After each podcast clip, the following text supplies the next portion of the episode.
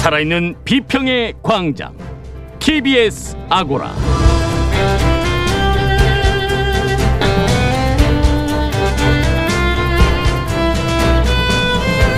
안녕하세요. TBS 아고라 송현주입니다.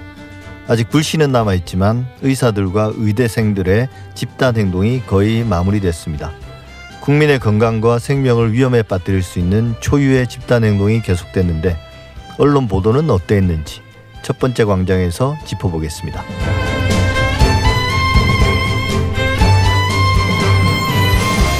2차 재난지원금은 선별적으로 지급하는 것으로 결정됐습니다. 지난 봄 1차 재난지원금 때와는 달리 지급 기준이나 지급 대상이 상당히 복잡합니다. 두 번째 광장에서는 2차 재난지원금 지급의 구체적인 내용 그리고 이런 결정의 배경과 원인에 대해 알아보겠습니다. TBS 아고라 지금 시작합니다.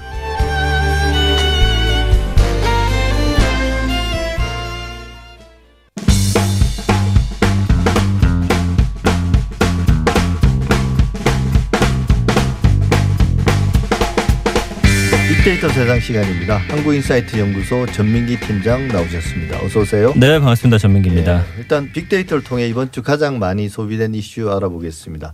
먼저 지난 한 주 동안 가장 많이 언급된 키워드들은 뭔가요? 네 1위는 BTS가 차지했네요. 예. BTS요? 네, 그 핫 이슈 핫백 차트 빌보드 차트에서 아. 2주 연속 1위를 했거든요. 그게 그렇게 대단한 건가요? 제가 그쪽에 문외한 그게 대단한 거고요. 예. 왜냐면은 그 곡이 나오자마자 바로 1위 하는 것도 힘든데 그렇게 예. 연속 2주 한 곡이 역대 빌보드 역사상 20곡밖에 없어요. 아, 그러니까 그래요? 엄청난 기록이고 아시아에서는 또 최초의 기록이고 그렇습니다. 예, 그래서 193만 건이나 언급이 됐고요. 예. 두 번째는 당연히 코로나겠죠. 코로나죠. 103만 건. 그다음에 태풍이 지나갔음에도 65만 6천 건이나 언급되면서 예. 가장 또 많은 언급량 3위 또 온다고 하니까 맞습니다. 그리고 4위가 이제 한강공원 이슈가 좀 이번에 많이 불거졌어요. 그러니까 한강공원 폐쇄한 곳도 있었고 예. 예. 한강공원에서 자전거 타다가 이제 그 편의점 들른 분 중에 확진자 또 나와가지고 이야기 많이 나오고 예. 있고 거기서 또 사람들이 또 이제 술도 많이 마신다고 맞아요. 하던데요. 바로 그 점입니다.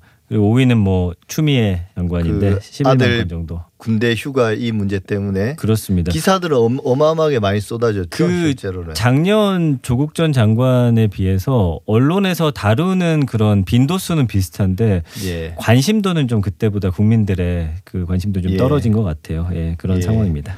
최근 이슈가 되고 있는 이 키워드들을 빅데이터로 한번 분석해 보죠. 거리두기 2.5단계, 뭐 강화된 2단계라고 하기도 하고 네. 이 시행 후에 한강으로 사람들이 아까 말씀드린 것처럼 몰려들었는데 네. 어, 한강공원도 사람들이 가장 많이 몰리는 세 곳 공원이 통제됐다고 그래요. 그 세 곳이 어딘가요? 지금 여의도랑요, 예. 반포 그리고 잠원 뭐 이런 식으로 아, 제 그- 기억에 예, 예, 예, 그쪽이군요. 그렇습니다. 예, 한강공원 관련된 연관어들은 어떤 게 있나요? 지금 연관어가 1위는 사진이고 한강에서 이제 사진들 많이 찍으시잖아요. 예. 2위가 퇴근길, 3위가 술이 등장을 했어요. 원래는 이제 한강공원 하면은 뭐 치킨이라든지 뭐 다른 네. 연관어인데 어, 9시 이후에는 이제 술 마실 수 있는 공간이 없다 보니까 예. 한강공원이 이렇게 키워드로 술이 나타났다라는 점이 좀 특이한 그 점이고요. 퇴근길에 한강공원에 가서 술 한잔 한다는 거죠. 그렇습니다. 그리고 예. 4위는 확진자, 아까 확진자 예. 나왔다고 말씀드렸고요. 5위가 마스크, 6위가 집인데 집에 있기 뭐 답답해서 갔다라는 분들도 계시고 예. 한강공원 가지 말고 집으로 곧바로 가라 이런 의견들 많이 올라오고 예. 있습니다. 7위는 편의점이고 8위는 자전거인데 아까 말씀드린 그 확진자 관련 이야기고요. 9위가 배달, 10위가 음식점인데 거기서 또 술만 드시는 게 아니고 뭐 치킨이나 이런 것도 예. 배달해서 드시잖아요. 그래서 이번에 배달 앱 보니까 한강공원 근처에서 하면은 좀 자제 요청하는 문구도 뜬다라고 했는데 그런 이야기들이 좀 어, 많이 오고 갔습니다. 예, 이번 주에 뉴스 보니까 뭐 네. 그 한강공원에서 이제 술 마시는 이야기가 많이 지적이 됐는데 네, 재택근무를 하니까 낮에 만나서 또 술을 마신다고 그러네요. 맞아요. 그것뿐만 아니고 요즘에 그 모텔이라든지 뭐 호텔 예. 이런 쪽으로 예약률이 확 높아졌대요 도시 쪽에. 그래서 예. 이제 거기 친구들하고 가가지고 아예 방 잡고서 술 마시는 분들도 많다고 합니다. 네. 네, 감성어 분석 보면은 긍부정 비율이 28.3 대 41.5. 평소에 이제 한강 공원 하면은 긍정 감성어 비율이 아주 우세하게 높습니다. 60% 정도 나오는데 완전히 뒤바뀌었죠. 그래서 부정 감성어 보면 짜증나다, 위험하다, 욕하다, 경악, 감염 위험. 그러니까 그곳에서 또 술 드시는 분들에 대한 좀 비판적인 그런 글들이 많이 올라오고 있습니다. 예, 2.5단계를 시행하고 나서 이렇게 이런 걸 충실히 따르는 사람들, 그다음에 이런 것들을 좀 무시하는 사람들, 이 차이들도 이제 여전한데 네, 그 충실히 따르는 사람들의 어떤 분노 게이지가 맞아요. 상당히 올라간 것 같아요. 나는 이렇게 열심히 따르고 자제하고 있는데 저런 기발한 방법으로 네. 모임을 갖고 술을 마신다. 그래서 이제 이런 거 보면서 코로나 레드라고 해가지고 이제 예. 폭발 직전에 감정을 또 표현하는 예. 단어도 있더라고요. 예. 직장인들 월급과 관련된 키워드도 급상승하고 있다는데요. 관련 네. 분석은 어떤 게 있나요? 그러니까 아무래도 이 코로나로 인해서 월급이 줄었다든지 아니면 직장 잃은 분들이 월급 관련해서 좀 이야기를 많이 하고 계세요. 네. 지난 일주일 언급량이 3만 5천 건인데 그 전주가 1만 2천 건이었으니까 지금 한 세 배 정도 늘어났다고 보시면 될 것 같고요. 연관어 1위는 역시나 돈, 2위는 코로나, 3위 직장, 그다음에 지원금, 코로나 blue, 백신, 예. 퇴사, 백수, 알바, 재테크. 그러니까 요즘 어, two job 뛰시는 분들도 상당히 많다 하고요. 아르바이트 하시는 분들도 많고 아무래도 좀 음, 경제가 어렵다 보니까 이런 키워드 관련해서 좀 언급량이 늘고 있고요.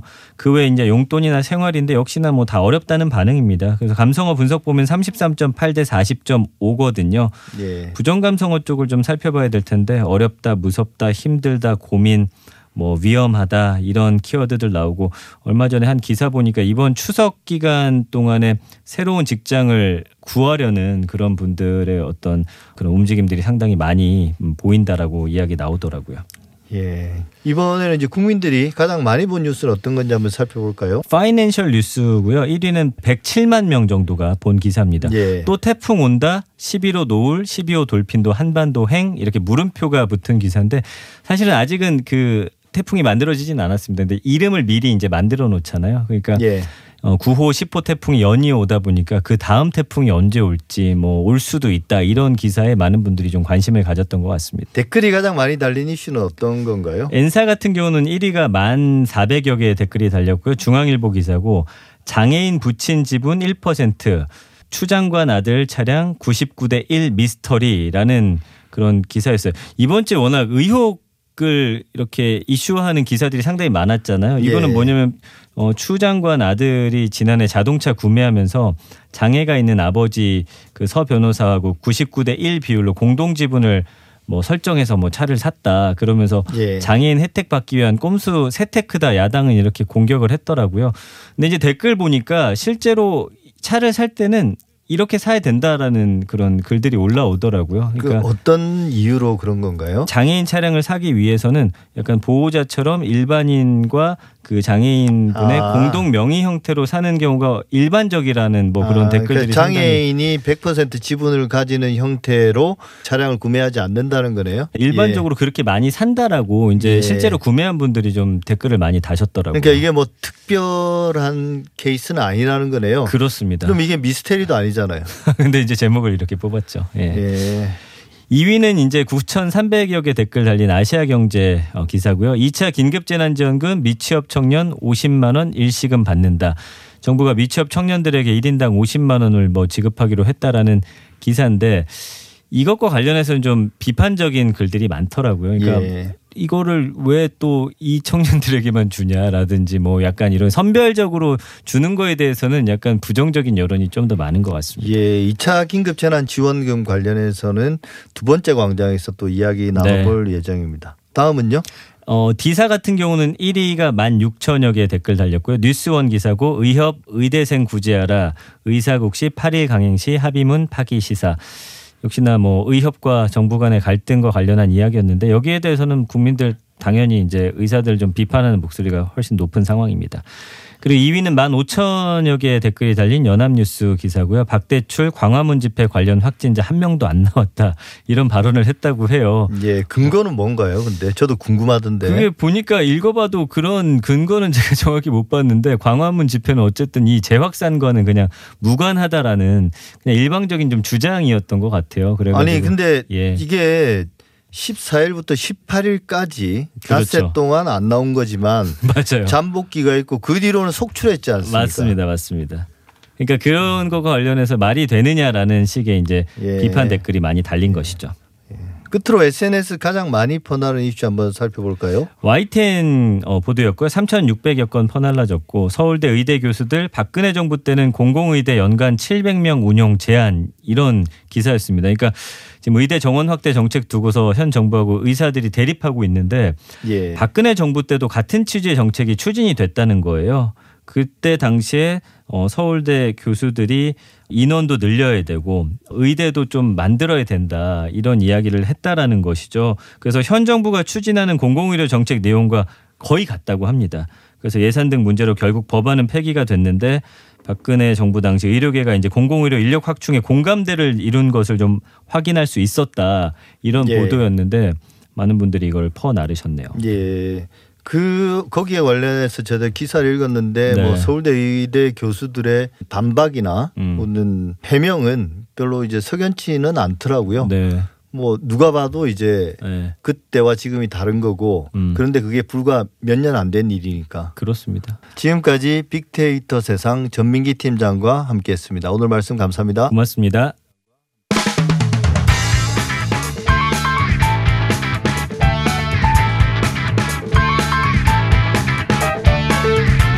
첫 번째 광장 오늘은 의사들 그리고 예비 의사들의 집단 행동에 대한 언론 보도를 살펴보겠습니다.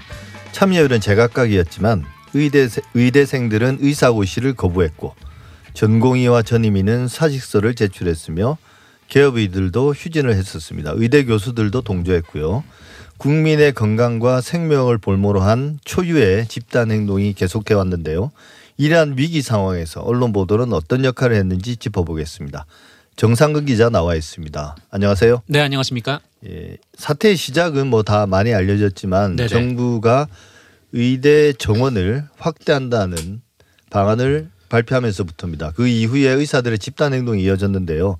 지난 한 달간 언론 보도에서 정부와 의사들의 대치 상황을 부각하는 기사들이 많이 쏟아졌습니다.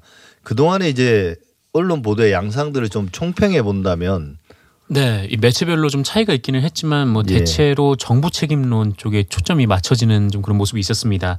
뭐 이후에 이제 의사들의 집단 행동에 대해서 좀 여론이 악화가 되니까 음 이른바 이제 양비론, 네, 예. 양쪽 모두 이제 책임이 있다 뭐 이렇게 가기도 했는데 어 일부 언론은 계속해서 이제 일방적으로 정부에 대한 비판을 가하는 방식으로 네 기사를 쓰기도 했습니다.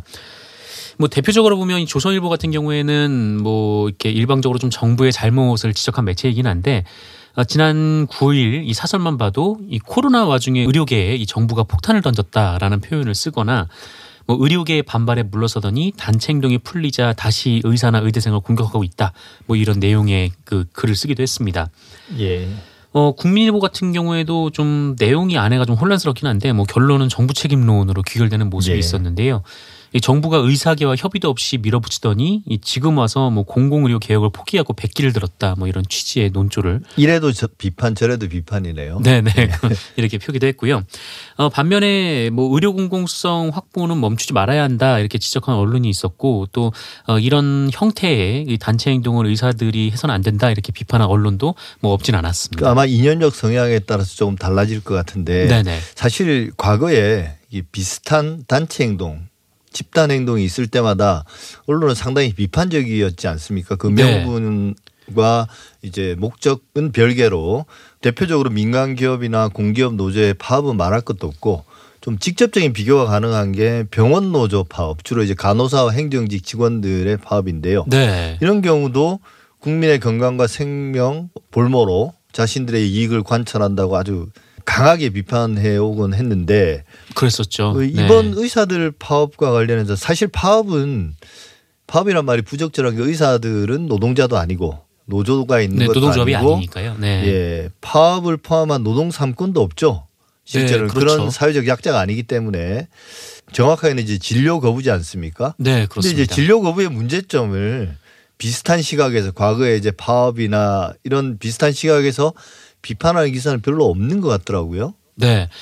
음, 그러니까 아까 말씀하신 대로 그 2013년에 그 민주노총 의료연대지부 서울대병원 분해에서 파업을 한 적이 있었습니다. 예. 그때 좀 언론들의 보도 제목을 쭉 보면은 뭐 비슷비슷한데요. 일단 KBS 같은 경우에도 뭐 일부 환자 불편 뭐 이렇게 나왔고요. 어, 그리고 SBS도 환자 불편 우려, 뭐 YTN도 환자만 불편, MBC도 환자 불편, 뭐 세계일보 같은 경우에는 이 진료 파행의 환자가 무슨 죄 뭐 이런 것도 있었고 뭐 국민일보는 발 구르는 환자들 뭐 화- 서울신문은 환자만 골병 뭐 한국경제는 뭐 환자가 볼모인가 뭐 이런 예. 식의 보도들이 쭉 이어졌었습니다.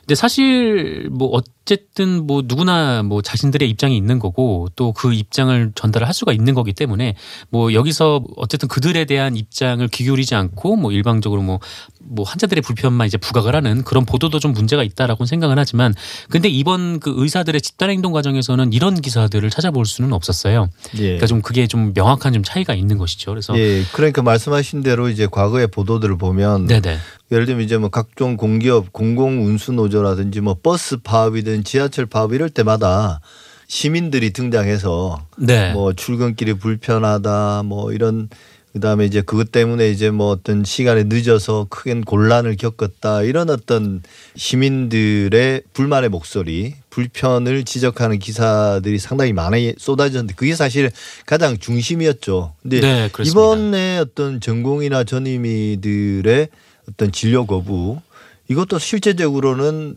중요한 수술 환자나 이런 사람들이 제때 수술을 못 받는 이런 더 심각한 피해들이 있었을 텐데 네. 전혀 보도에서 찾아볼 수가 없더라고요. 그렇죠. 그 언론에서 뭐 여러 사람들의 목소리를 담을 수 있지만, 근데 이번 그 의사들의 집단 행동에 있어서 이 보도의 가장 큰 특징은 이 전공이라든지 전임이 아니면 그 의사들의 입장이 거의 대부분 들어갔다라는 그러니까요. 겁니다. 네. 이 반대로 뭐 여기에 대해서 이제 반박하는 쪽은 음, 그러니까 보건복지부가 되는 거죠. 그러니까 예. 뭐이 지금까지 뭐 아까 이제 말씀하셨던 뭐 공공 파업 부분에 있어서 그러니까 어떤 때는 철도 파업이 있었는데 뭐 그 철도 파업 때문에 누군가가 이제 대학 입시도 보지 못하러 갔다 뭐 이런 오보도 나온 적이 있었거든요. 예.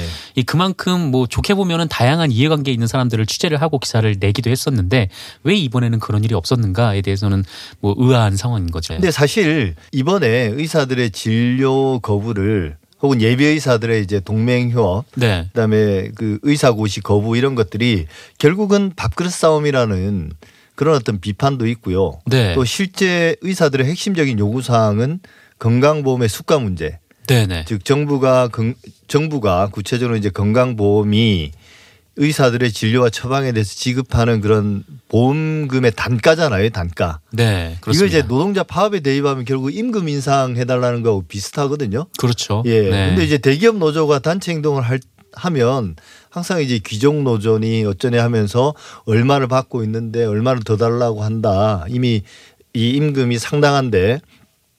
근데 이번에는 의사들의 그런 행위에 대해서는 어떤 뭐 의사들의 수입이 얼마고 뭐 이런 것들 소득 수준에 대한 언급 그런 것들을 언급하는 기사들은 하나도 없었던 것 같은데 제 기억으로는 네. 도대체 얼마를 벌고 있는데 수가를 올리면 얼마를 더 받을 수 있는가 이런 기사는 없었던 것 같아요. 뭐 그런 기사는 없었고 이제 다만 이 지역 의료인들의 연봉이 좀 얼마다. 근데 이 예. 이상 그 어떻게 더 줘야 되느냐 이런 이제 지역 의료계의 한탄이 담긴 기사는 있었어요. 예. 뭐 그런 보도는 있긴 했지만 근데 이거 같은 경우에는 잘 보도가 안 됐습니다. 그러니까 뭐 일종의 이것은 이제 발굴 기사인 거죠. 그러니까 예. 뭐 지역 의료계의 이제 실상은 어떤지 뭐 실제로 이제 인터뷰를 해보고 이제 기사를 썼던 건데 어 그런 것은 잘 확산이 안 되고 그 예. 의료인들의 목소리 는 그러니까 의사들의 목소리는 계속해서 이제 확산이 되었던 거죠. 그래서 왜 이런 일이 일어났나 이제 생각을 해보니까.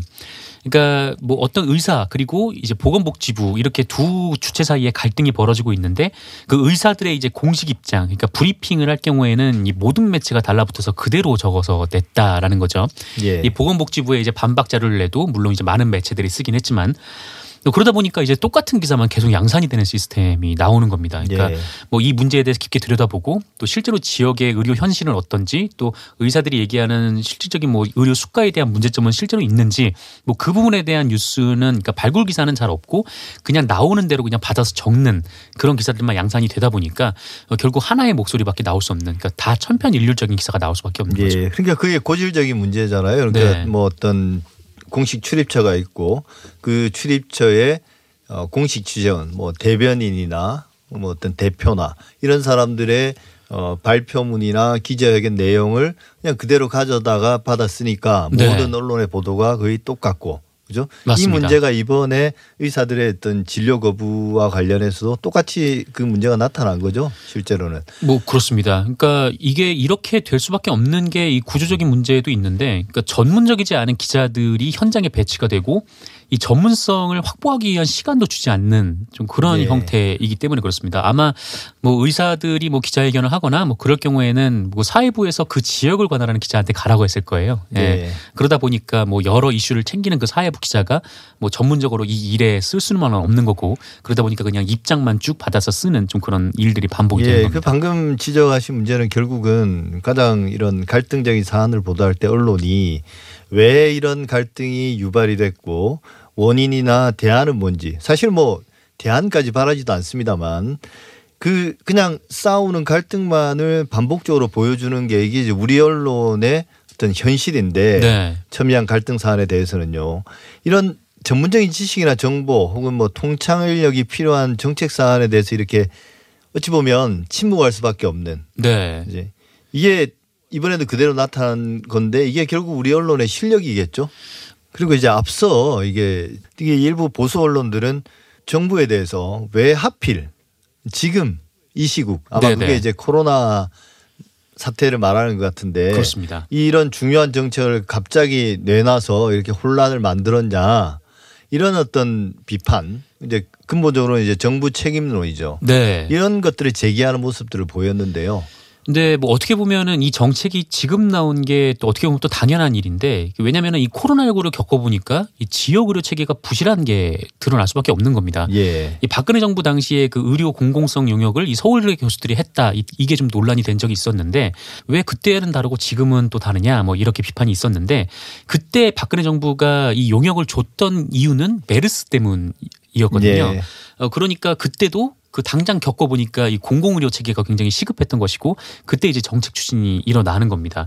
그래서 뭐 평상시에는 뭐 여러 뭐 정치 관련해서 뭐 돈이 안 된다라면서 진주 의료원도 폐쇄하고 뭐 그랬는데 어, 정작 전국 단위 전염병이 돌다 보면은 이 지역 거점 병원이라든지 뭐 의료진들이 너무 급한 상황이 되니까 이런 정책이 또 나올 수밖에 없는 거고 어, 그러면 언론은 왜 지금 이런 얘기를 하느냐? 이게 아니라 왜 지금까지 이게 안 됐고 왜 꼭 또 반복이 되느냐? 어, 기사가 나왔어야 하는데 이 전문적인 어, 오랫동안 지금 이 상황을 지켜본 기자가 없다 보니까 또 이런 부분에 대해서 지적을 못했던 상황이기도 한 거죠. 예.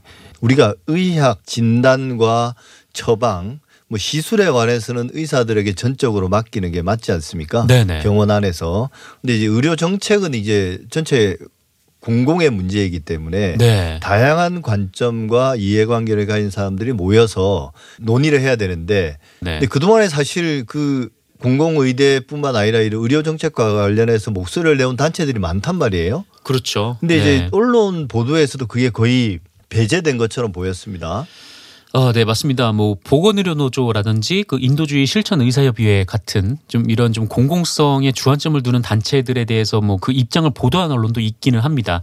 근데 하지만 이제 대체로 언론 지면을 채웠던 것은 이 현상에 대한 중계 수준이었고 또 뭐 의사들과 균형을 맞추기 위한 이제 보건복지부 측의 반론 정도로 어, 이 논의가 계속 이어져 왔는데 어, 그러다가 이제 간호사협회에서 이제 성명을 내니까 또 그쪽에 시선이 또 우르르 쏠렸던 것이죠. 예. 그러니까 아까 좀 말씀드렸던 대로 이 충분한 취재 시- 시간이나 좀 전문 인력이 있었으면 뭐 이 사태에서 좀 언론의 공론의 장 역할을 하면서 뭐 여러 단체들의 좀 이야기도 좀 듣고 뭐뭐 지역의 현실이라든지 아니면 뭐 실제로 뭐 의료진들이 어떤 부분에서 어려움을 느끼는가 뭐 이런 것들도 쭉 종합적으로 기사를 써서 일종의 이제 공론의 장을 만들어낼 수가 있었는데 그게 굉장히 좀 아쉬운 부분입니다. 예. 또 하나 이제 우리가 짚어볼 문제는 결국 갈등을 부각시킬 만한 그런 논란거리를 거리들을 찾다 보니까 네. 약간 이제 과장되거나 왜곡된 보도들도 나오지 않았습니까? 네네. 논란이 됐던 것 중에 하나가 이제 공공의대의 학생 선발에 관한 거였는데 공공의대생을 뽑을 때 시민단체에게 추천권을 준다.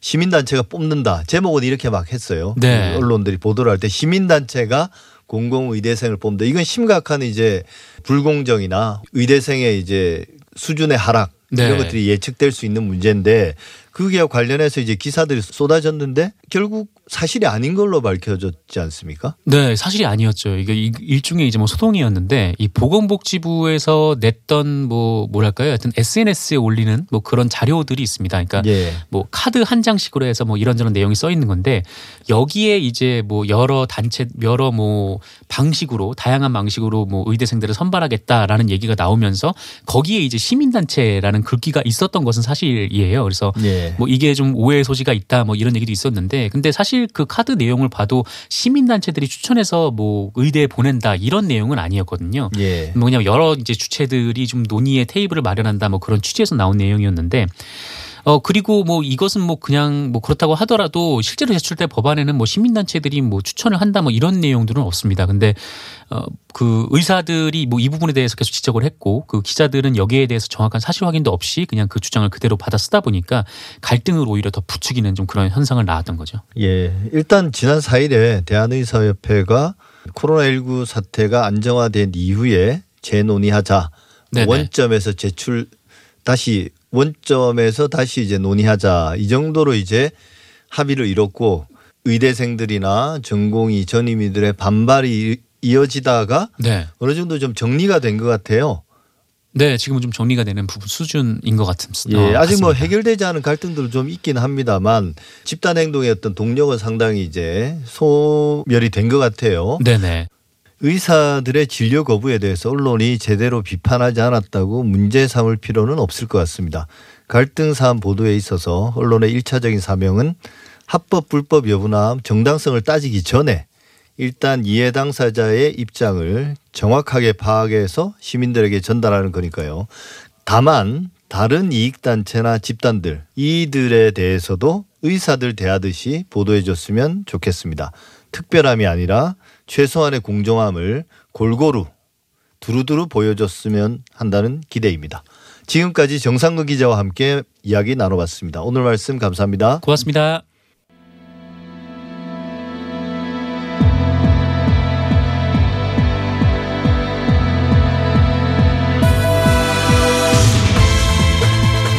여러분은 지금 한림대 미디어스쿨 송현주 교수가 진행하는 TBS 아고라를 듣고 계십니다.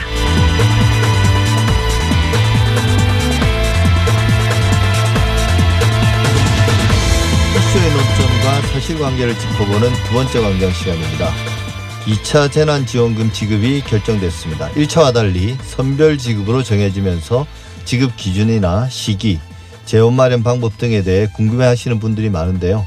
오늘은 이 사안에 대해서 이야기 나눠보겠습니다. 정창수 나라살림연구소장 나오셨습니다. 안녕하세요. 네, 안녕하세요. 예, 2차 재난지원금 지급을 선별적으로 할 것이냐 아니면 보편적으로 할 것이냐 끊임없이 논의가 있었는데요. 결국 선별 지급으로 결정이 된 것 같습니다. 우리가 이제 재난지원금 이야기가 또 나왔던 게 결국은 어, 코로나19가 장기화되면서 결국 사람들의 살림살이가 많이 어려워졌다는 건데요. 지금 1차 지급 시기에 비해서 어느 정도인가요? 지난번에는 뭐한 3, 4개월에 걸쳐서 쳐서 일어난 상황이어 가지고 예. 조금 준비가 되기도 하고 그랬었는데 이번에는 사실은 8월 달에 갑자기 그 이제 집회가 열리고 뭐 이렇게 갑자기 급작스럽게 그 몇십 명 수준에서 갑자기 4, 500명 수준까지 올라가 버리면서 충격이 좀 더 크신 것 같아요. 예. 그래서 예전에는 좀 거리두기나 이런 걸 조절하면서 업종들이 문을 열고 있었던 것도 있었는데 이번에 아예 문을 닫아버리는 것도 많고 예. 있습니다. 그래서 요번에 8월 통계가 확실히 나오면 그런 어떤 그 악화된 상황들을 반영할 것 같습니다. 예, 아직 뭐 정확한 수치는 나오지 않았지만 지금 상황으로 보면 상당히 단기적으로 큰 충격이 있었다 이 말씀이신데요. 사실 뭐 일반 직장인들이나 뭐 사람들 같은 거 조금 불편하고 뭐 이런 정도지만 가장 직격탄을 맞은 게 결국은 소상공인 자영업자들 아니겠습니까? 그래서 이제 정부도 이 이 소상공인과 자영업자들을 이제 집중적으로 지원하겠다는 건데 현재까지 좀 구체화된 지급 기준이나 규모는 어느 정도 되나요? 뭐 지금 정부에서는 이게 뭐 맞춤형이다 이제 그렇게 예. 표현을 합니다. 그런데 좀 약간 좀 그런 것은 선별이냐 보편이냐 얘기를 했었는데 그 맞춤형이란 말을 이제 쓰면서 특정한 산업 뭐 특정한 이제 분야에 계신 분, 직 업종에 계신 분들한테 보편으로 지급하는 현상이 발생을 했어요. 예. 아마도 제가 생각하기에는 이게 소득 증명의 어려움도 있고 또 시기 시간상 지금 2, 3주밖에 안 되는 시간 동안 할 수 없다고 생각을 하니까 그 매, 매출 기준으로 이제 진행을 하게 된 거예요. 예. 그래서 그 소득 증명을 생략하고 하고 그리고 노래방이나 PC방 등 고위험군 12개 업종에 집중을 하고요. 몰아서 효과 있게 집중한다 해서 200만 원씩 최고 네. 집중을 할 예정이고 그리고 한 번에 일시적으로 지원을 해 효과를 기대를 할 뿐만 아니라 미취업 청년들에게도 50만 원 일시금을 이제 지원하는 예. 그런 대책들을 세웠습니다.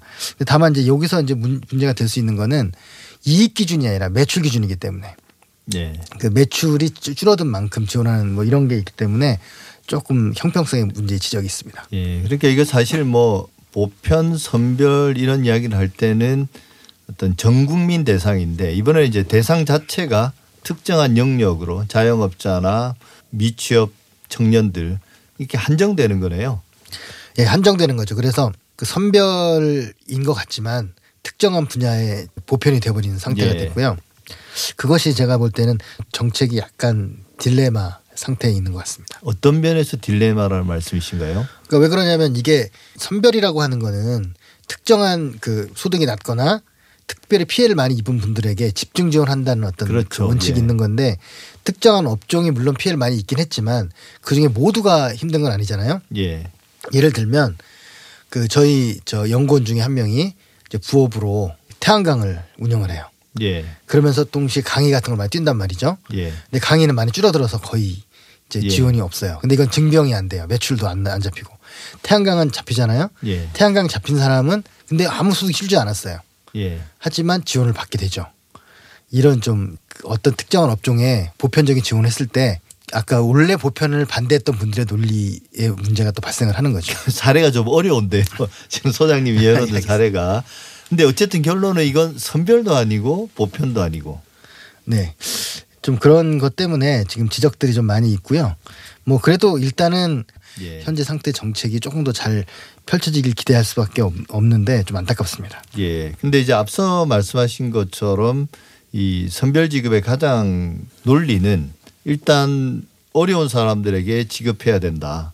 그게 하나의 명분이고 또 하나의 명분은 결국은 나라에 돈이 없다. 결국 빚을 내야 된다. 이게 이제 가장 두 번째 중요한 명분이지 않습니까?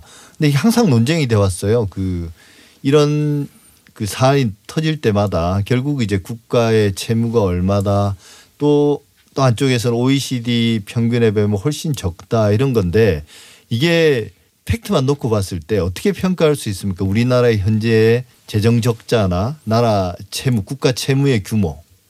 개인도 사실은 내가 돈을 많이 벌고 있다, 내가 빚이 많다 이렇게 판단하는 게 굉장히 주관적이잖아요. 예. 나라도 마찬가지죠.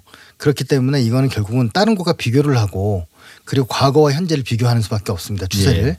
그런데 지금 한국이 요번에 40% 중반이거든요. 이번에 예. 그 국채를 발행하고 해도 그런데 지금 뭐 다 대부분의 국민들이 이제 아시겠지만 OECD 평균이 120%를 넘어서고 예. 특히 이번에 코로나 사태 때문에 전 세계가 지금 재정 지출을 늘렸기 늘렸어요. 예. 그래서 적어도 한 GDP 대비 20, 30%가 더 늘어날 걸로 예정이 돼 있습니다. 예. 기존 OECD 국가 중에 가장 건전한 국가라고 볼 수 있는 곳이 독일이었는데 73까지 부채 비율이 내려갔다가 이번에 이제 다시 이제 하면 85에서 90까지 올라가는 것으로 돼 있습니다. 예. 참고로 재정 지출을 요번에 얼마나 많이 했느냐 보면 한국이 GDP 대비 2% 했어요. 예. GDP가 우리나라가 지금 2천조 가깝잖아요. 그러면 2%는 40조 가깝지 않습니까? 예. 대체적으로 금융 빼고 실제 재정 지출한 건 그 정도인데 OECD 평균이 12% 했습니다.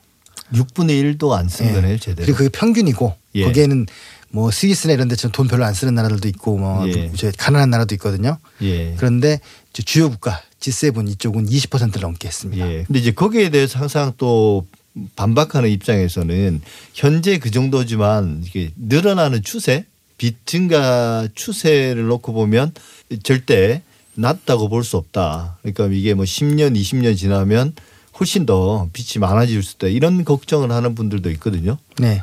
제가 그 문제에 대해서 간단히 말씀드리면 예. 추세를 뭘로 볼 거냐? 액수로 볼 거냐? 아니면 GDP 대비 비율을 볼 거냐를 예. 판단을 해야 됩니다. 액수로 강조를 하세요, 그분들이. 근데 예. 우리나라 지난 20년간 GDP가 엄청나게 성장했잖아요. 예. DJ 정부 들어설 때 우리나라가 국민소득이 만 달러가 안 됐어요. IMF 예. 때문에. 예. 지금 3만 달러 넘어섰잖아요. 예. 그러면 그 추세를 고려해야 되는데 다른 나라는 경제 성장률이 1% 2%밖에 안 된 상태에서 우리는 4, 5 막 이렇게 돼 있었기 때문에 경제 규모가 팽창을 한 거거든요. 예. 그거 대비 비율을 봐야 되는데요. 예. 그 비율이 참여정부 끝날 때 그 20, 뭐 8% 9%였습니다. 예. 지금 이제 40% 중반대니까 두 배가 좀 안 되는데요. 예. 두배 정도. 예. 예. 그런데 이제 다른 나라는 보통 이제 저 EU 유럽 연합이나 OECD가 평균이 한 6, 70이었다가 지금 110이 된 거거든요. 그러니까 우리가 뭐 적, 적게 됐다 뭐 이런 차원의 문제가 아니라 별로 그렇게 큰 누가 더 많다든 적다든가 논쟁할 문제는 아니라고 봐요. 예. 더군다나 또 하나 핵심이 있습니다. 뭐냐면 우리나라는 빌려준 돈. 우리 항상 외채가 문제잖아요. 예. 빌려준 돈이 우리가 빌린 돈의 두 배가 훨씬 넘어요. 그러니까 우리가 예를 들면 빌린 다음에 이자를 낼 거 아닙니까? 예. 근데 또 빌려주고 이자를 받죠. 예. 이자가 두 배 반이 넘어요. 그래서 그 순채권 국가입니다. 이전 세계 몇 나라 없는. 그게 우리나라 국민들 일종의 그 IMF 트라우마가 있어서 네, 그런지 그렇습니다. 그런 국가 채무에 대해서 과도하게 민감하게 반응하는 거 있는데 또 언론 보도들은 계속 그런 것들 을 강조해 네. 왔거든요. 지금도 그런 보도들이 마치 그 원래 행사처럼 일정한 때가 되면 국가 채무를 걱정하는 기사들을 보곤 합니다. 그러다 보니까 너무 이제 깊이 각인되어 있는 것 같아요. 근데 이제 그러다 보니까 뭐 돈을 써야 할 때도 항상 빚 걱정, 채무 걱정을 하게 되는 것 같긴 합니다. 근데 이제 지급 시기도 문제지 않습니까? 사실 예. 이제 추석이 다가오는데요. 뭐 과거에 비해서 이제 추석 시기에 꼭 이전에 꼭 지급돼야 된다. 예전에는 이제 추석이라고 그러면 명절이고 여- 여러 가지 이제 결제해야 될 것도 많고 그래서 추석 이전 지급이 꼭 중요했는데 빠르면 빠를수록 좋겠죠 물론 어 일종의 긴급성이 있는 지원금이니까요. 근데 현실적으로 어느 정도 언제쯤 지급될 것 같습니까? 원래 목표는 추석 전에 지급하는 게 목표죠. 예. 근데 지금 이제 거기에서 그 문제가 되고 있는 게 고용안정지원금이나 소상공인 생활자금 같은 경우에 매출 감소를 서류로 입증해야 돼요. 예. 왜 그러냐면 모든 소상공인들한테 200만 원을 주는 게 아니잖아요. 예. 피해가 더한 사람에게 더 주겠다는 건데 그러다 보니까 서류를 내야 되고 그러면 소상공인들이 뭐 인터넷을 하든 직접 가든 간에 서류를 제출하는 그런 절차와 시간이 필요하겠죠. 더군다나 이게 지금 두 주 정도 남았기 때문에 이 업무가 폭증을 합니다. 그래서 예. 이 업무 폭증한 것을 감당할 수 있을 것인가 제가 볼 때는 그렇게 자신 있게 얘기를 못 하는 것 같아요. 예, 사실 그런 문제 때문에 이제 보편 지급을 해야 된다 이런 이야기들이 있었던 건데요. 네, 예. 돈을 마련하는데도 시간이 걸리고 또 이제 자영업자나 소상공인들이 이제 증빙을 하는데도 시간이 걸리고 네. 그리고 이제 그 돈이 처리되고 입금되는데 또 시간이 걸리고 그러니까 추석 이전에 좀 현실적으로 힘든 게 있네요. 지난번에 1차 지원금 지급할 때 예. 일본과 우리나라가 비교가 됐거든요. 예. 우리는 5일 만에 지출을 시작했고 예. 3주 만에도 완, 완료했다. 일본은 석 달 걸렸다. 일본은 그런 걸 여전히 뭐 팩스로 한다 뭐 예. 그런 이야기들이 있긴 있었죠. 그런데 그런 속도로 하더라도 지금 안 된다는 거잖아요. 예. 또 하나는 이제 결국 사각지대 문제인데요. 이제 앞서 말씀하신 것처럼 어떤 특정한 영역 이제 업종에 한해서 이제 PC방이라든지 노래방이라든지 이런 데 지급한다고 그랬- 그랬는데 이 사각지대는 여전히 남아 있습니까? 뭐 직업의 종류도 다양한데 산업이 당연히 다양하겠죠. 그래서 병행하는 업종들 있잖아요. 예. 이런 걸 뭘로 볼 거냐 이런 거하고도 또 이제 약간의 저 분쟁이 있을 수가 있고요. 그리고 매출 같은 경우에도 이 매출이 좀 과대하게 잡히는 업종들이 있어요. 예. 이제 뭐 유통이라든가 이런 부분에 이런 걸 또 어떻게 볼 거냐 이런 부분 디테일하기 때문에 그래서 사실은 그래서 보편 지원 얘기가 나왔던 거죠 사실은. 예. 만약에 우리가 한 5, 6개월 놓고 시스템을 정비하면서 천천히 해도 되는 문제라면 선별 지원도 굉장히 저는 의미가 있다고 보는데요. 지금 같이 몇 주 안에 문제를 해결할 때는 이 사각지대를 무시하고 갈 수밖에 없다고 생각합니다. 예, 이게 결국 돌고 돌아서 선별이냐 보편이냐 이 이야기로 또 돌아오는데 네. 사실 그 이번에도 약간의 논란이 있었습니다. 뭐 여당 정부 여당 내에서도 논란이 당연히 있었고요. 이재명 지사 같은 경우 그런 이야기를 했었지 않습니까? 근데 이제 정창수 소장님이 보기에 결국 우리나라가 정부가 과거에 과거와 비례해서 점점 이제 복지 지출을 늘려가는데 그걸 이제 비용을 대신 내주는 무상급식처럼 이런 것도 하- 하다가 이제는 또 현금을 지급하는 이런 실험도 해보고 하는데 결국 이 우리나라가 복지 지출하는 원칙 이게 예를 들면 몇 가지 원칙을 우리가 세운다면 어떤 것들이어야 됩니까? 일단은 지금 우리나라 복지는 굉장히 양이 적기 때문에 예. 양을 총량을 늘리는 거. 총량 늘리는 게 중요합니다. 예. 그리고 지금 요게 이제 그 복지에서도 양 기본소득을 주장하신 분들하고 기본소득을 반대하신 분들에서 입장 차이가 있어요. 보수와 진보의 문제가 아니라 복지의 방식에 대한 문제인데요. 예. 아무튼 뭐 얘기는 길지만 여하튼 사회 서비스를 통해서 그 사람이 사람을 케어해 주면서 하는 방식으로 가야 된다. 재정적 부담도 있고 하니 이렇게 예. 주장하는 분들이 반대를 하시고 그게 다 복잡하고 오히려 행정적인 그 예. 관료제를 더 강화시켜 주기 때문에 기본소득으로 가자고 하는 분들이 있는 거죠. 예. 그러니까 돈을 그냥 줘서 알아서 쓰게 하자. 네. 그래서 저는 네. 개인적으로는 제 입장은 개인적인 입장은 절충형이에요. 지난번에 왜 저 고용보험을 주장하시잖아요 서울시가. 예. 그래서 전 제 생각에는 그 아동 수당을 확대하고 노령연금을 확대하고 대신 중간에 계신 분들은 사대 보험을 의무가입 시켜 가지고 그 위험할 때마다 그 보조 보존해 주는 그런 역할로 가야 된다고 생각하고요. 지금 우리나라는 워낙 복지가 작아서 그 부유층의 복지 예산이 더 많이 갑니다. 지금 현재 예. 왜냐하면 사대 보험을 대부분 받는 계층이 부유층이기 때문에 그렇습니다. 그래서 그런 부분들을 좀 깨려면 전체로 양이 증가하고 구조에 있어서도 사각지대를 완전히 없애는 방향으로 가는 게 복지의 맞은 방향인 것 같습니다. 예. 무상급식이든 재난지원금이든 모든 복지 정책에는 이제 선별 차 등과 보편의 논란이 반복되는데요. 앞으로 또 코로나19 장기화로 인해서 뭐 3차, 4차 재난금 뭐 이야기까지 나오고 있지 않습니까? 네. 이 전망을 어떻게 보십니까? 필요한 상황인 건 맞죠? 예, 필요한 상황이 맞죠. 저 사실은 뭐 고위 관료랑 얘기하면서 그런 말을 했는데요. 지난번 요번에 2차 저 재확산이 없었다고 하면 예. 한국이 아마 K 방역을 넘어서서 K 재정이란 말을 들을 거다. 돈을 아꼈다. 돈을 이렇게 예. 조금 쓰고 예. 경제 성장률을 플러스로 유지를 할 수 있었거든요. 예. 0.0 이상으로. 그러면 전 세계가 평균 10에서 20 마이너스가 된 상태에서 굉장히 호평을 받을 수 있었는데요. 이제는 이제 그게 그 1차로 끝나지 않았, 않을 거라는 게 거의 모든 사람들의 생각이기 때문에 예. 그렇다고 하면 제보다 지금 지금처럼 찔끔찔끔 그것도 보편의 선별이냐 갖고 논쟁할 게 아니고 예. 길게 몇 년은 간다라고 생각을 하고요. 그 네. 재정도 계획을 세우고 그리고 물론 효율적으로 쓰는 건 좋지만 다른 나라랑 비교해서 너무 적게 써가지고 효과 자체가 없게 되는 상황은 좀 피했으면 하는 생각입니다. 예. 뭐 논란은 또 벌어질 것 같은데요. 어쨌든 다수가 공감하고 동의할 수 있는 그런 사회적 기준, 복지에 대한 그런 기준이 빨리 확립이 됐으면 합니다. 지금까지 정창수 나라살림연구소장과 함께했습니다. 오늘 말씀 감사합니다. 예, 감사합니다.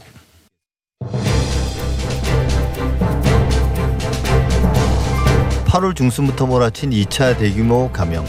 우려했던 만큼 확진자 수가 폭증하지도 않았지만 바라는 만큼 쉽게 줄어들지도 않고 있습니다. 코로나19 극복은 여전히 멀기만 합니다. 이번 주말에도 주의하고 또 주의해야 하겠습니다. TBS 하고는 오늘 준비한 내용은 여기까지입니다. 저는 다음 주에도 토요일 오전 8시 6분에 다시 찾아뵙겠습니다. 감사합니다.